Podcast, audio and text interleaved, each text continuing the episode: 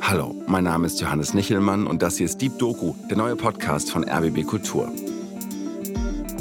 Ich nehme euch ab jetzt mit durch meine Stadt. Immer mittwochs präsentieren mein Team und ich euch eine neue Geschichte über Menschen, die unerwartete Wege gehen, die Krisen überwinden, die Außergewöhnliches erleben.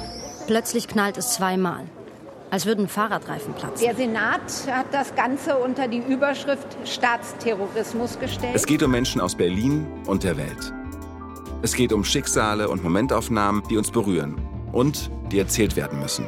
Ich habe die Bilder auch im Fernsehen gesehen, als viele junge Menschen auf den Straßen waren und Scheiß Jude gerufen haben, mitten in Deutschland. Und mein erster Gedanke war, das hätte niemals passieren dürfen.